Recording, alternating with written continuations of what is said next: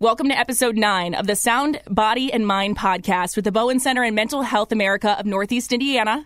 I'm Brooklyne Beatty, heard weekday mornings on 97.3 WMEE. And today I have a special guest, Dr. Richard Ruhrold, senior psychologist for the Bowen Center. Before we dive into today's topic, just want to remind you that if you have any questions about the topic today or want to learn more, you can text the word Bowen, that's B O W E N, to 46862. You can also visit the Mental Health and Wellness Hub under On Demand on WMEE.com. But good morning. Good morning. Nice to be here. Nice to have you here. Uh, today's topic is a big one this time of year, especially beating the blues. And I'll just dive right into it. You know, when we have the cold, rainy, snowy days like we've been having kind of off and on this season, um, it is easier to feel more sad and down than normal. Why is that? Yeah, absolutely. I think we're all most of us are suffering from a good case of spring fever. Yeah. Yeah. I was just driving over here and it's a sunny day today and it was lovely and refreshing, but You always know there's uh, more cold weather on the way though at some point, right? well, you know, it's fair to say that we're all a bit solar powered. Um, uh, s- sunshine and bright light is actually a, a nat- natural mood elevator. Um, so, especially if you live in northern environments, um, during the winter months, we get exposed to less light, both because the days are shorter, right? And uh, we spend more time indoors, away from uh, the sunshine and fresh air. And uh, that actually impacts some aspects of our brain chemistry. There's uh, folks have probably heard of serotonin, and they've probably heard of melatonin. A lot of people use that over the counter to help with sleep. Well, our brains naturally produce those, and it turns out that when we're exposed to light, our brains produce more serotonin and less melatonin. And what that does is it makes us a bit more energetic, gives us a sense of sort of peace and comfort. Um, and during the winter months, it, yeah, your brain tends to produce more melatonin, which produces this kind of sleepiness and lethargic kind of feeling. And it affects everybody, prob- most most people to some extent, but there's some people it affects quite a bit. Besides the uh, the weather, you know, sometimes life circumstances, things that are out of control, you know, can make you feel sad too. How do you know when it's serious enough to ask for help?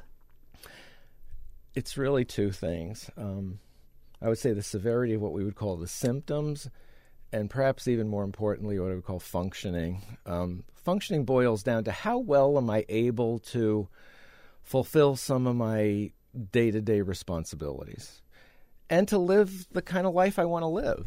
Um, you know, for example, if someone's a working adult, some of the key responsibilities are probably taking care of your home, taking being able to function reasonably well at work, interact with friends and family, those kinds of things. So when those start to suffer, that's a pretty good indicator that we might want to do something. Um, symptoms would be things like you know my my mood, my energy, my sleep, my appetite. You know, if I start to notice substantial changes with those things, or other people around me start noticing those things, it's it's worthy to pay attention to. You mentioned appetite, and I'd love to ask can food affect how you feel mentally? Yes, definitely. How so? Um, well, our brain is like any other organ, right? And uh, it requires some good fuel to operate. You know, we were talking about those brain chemicals, you know, Right. Serotonin, and there are some others. People can look them up, but um, to create those healthy brain chemicals, our body needs the proper nutrients. It needs the building blocks to create those things. And um, if my diet is, is poor and lacking in some of those key nutrients, it makes it harder for my brain and body to function as well as they could. So, you know, a, a reasonably decent, balanced diet is helpful to mood. Um, when you do feel down, I mean, one, I deal with this personally. Sometimes you just want to be alone and deal with those feelings. Is that a bad idea, or you, should you surround yourself with people? Uh, it's a big it depends. Okay. You know, there's a lot to be said for solitude sometimes. Um, a bit of peace and quiet and a little bit of unplugging can be really good for us. Um, I think for many people, especially if you can get a little fresh air and sunshine while you're doing it, plugging into what some people are called green spaces uh, can be very therapeutic.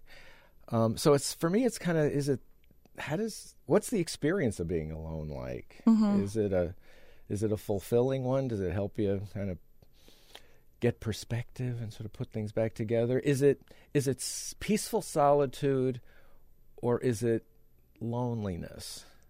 You know, that's a, I think that's deciding the difference between about. those. Yeah. When you say green spaces, what do you mean by that?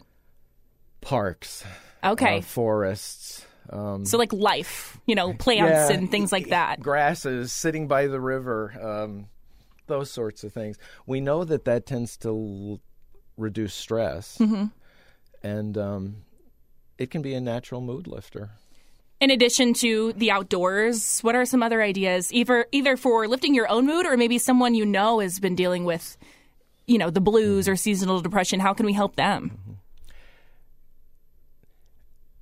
light exposure. If we're talking about seasonal mood things, we talked about the relationship of light to mood. Mm-hmm. Um, open, e- even if the weather's poor, can we open the curtains and drapes? You know, uh, lift the blinds, turn on some, even turn on just lights you have in the home.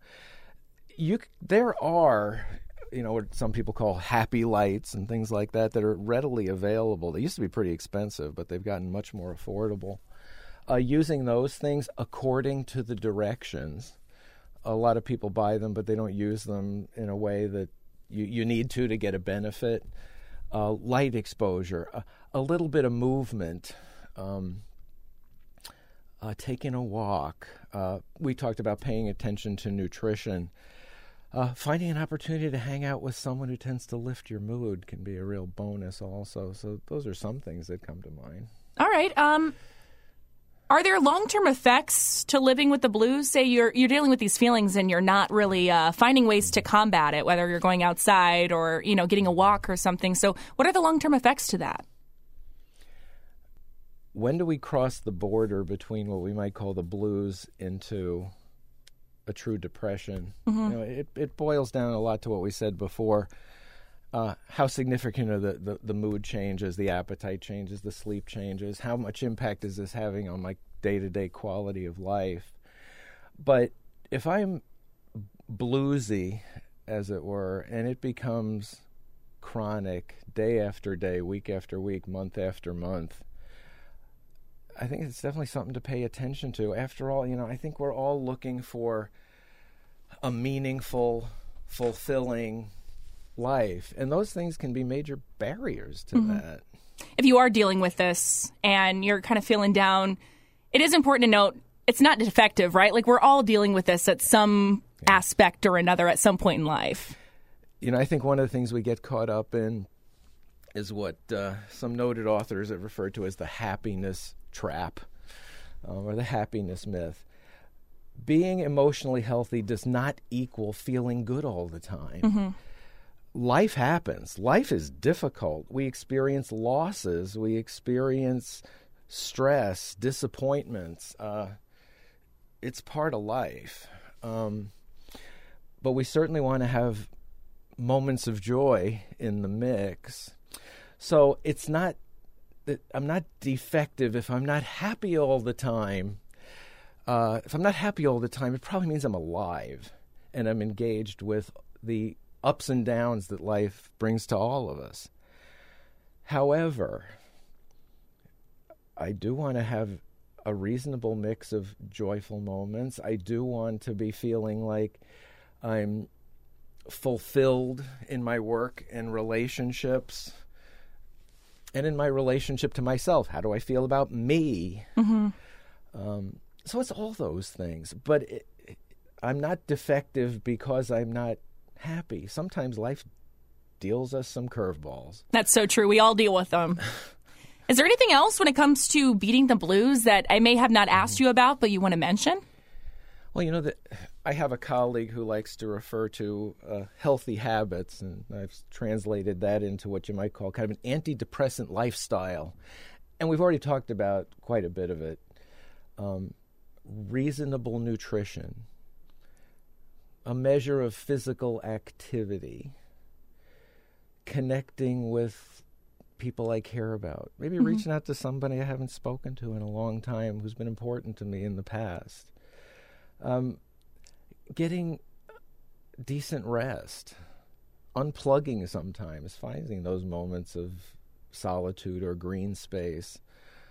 All of those things can add up to being less vulnerable to the blues, which sometimes, like we said, can morph into something more serious. Well, once again, this was Dr. Richard Ruhrold, senior psychologist for the Bowen Center. And if you have any questions about today's topic, beating the blues, or want to learn more, you can text the word Bowen, B O W E N, to 46862, or visit the Mental Health and Wellness Hub under On Demand on WMEE.com.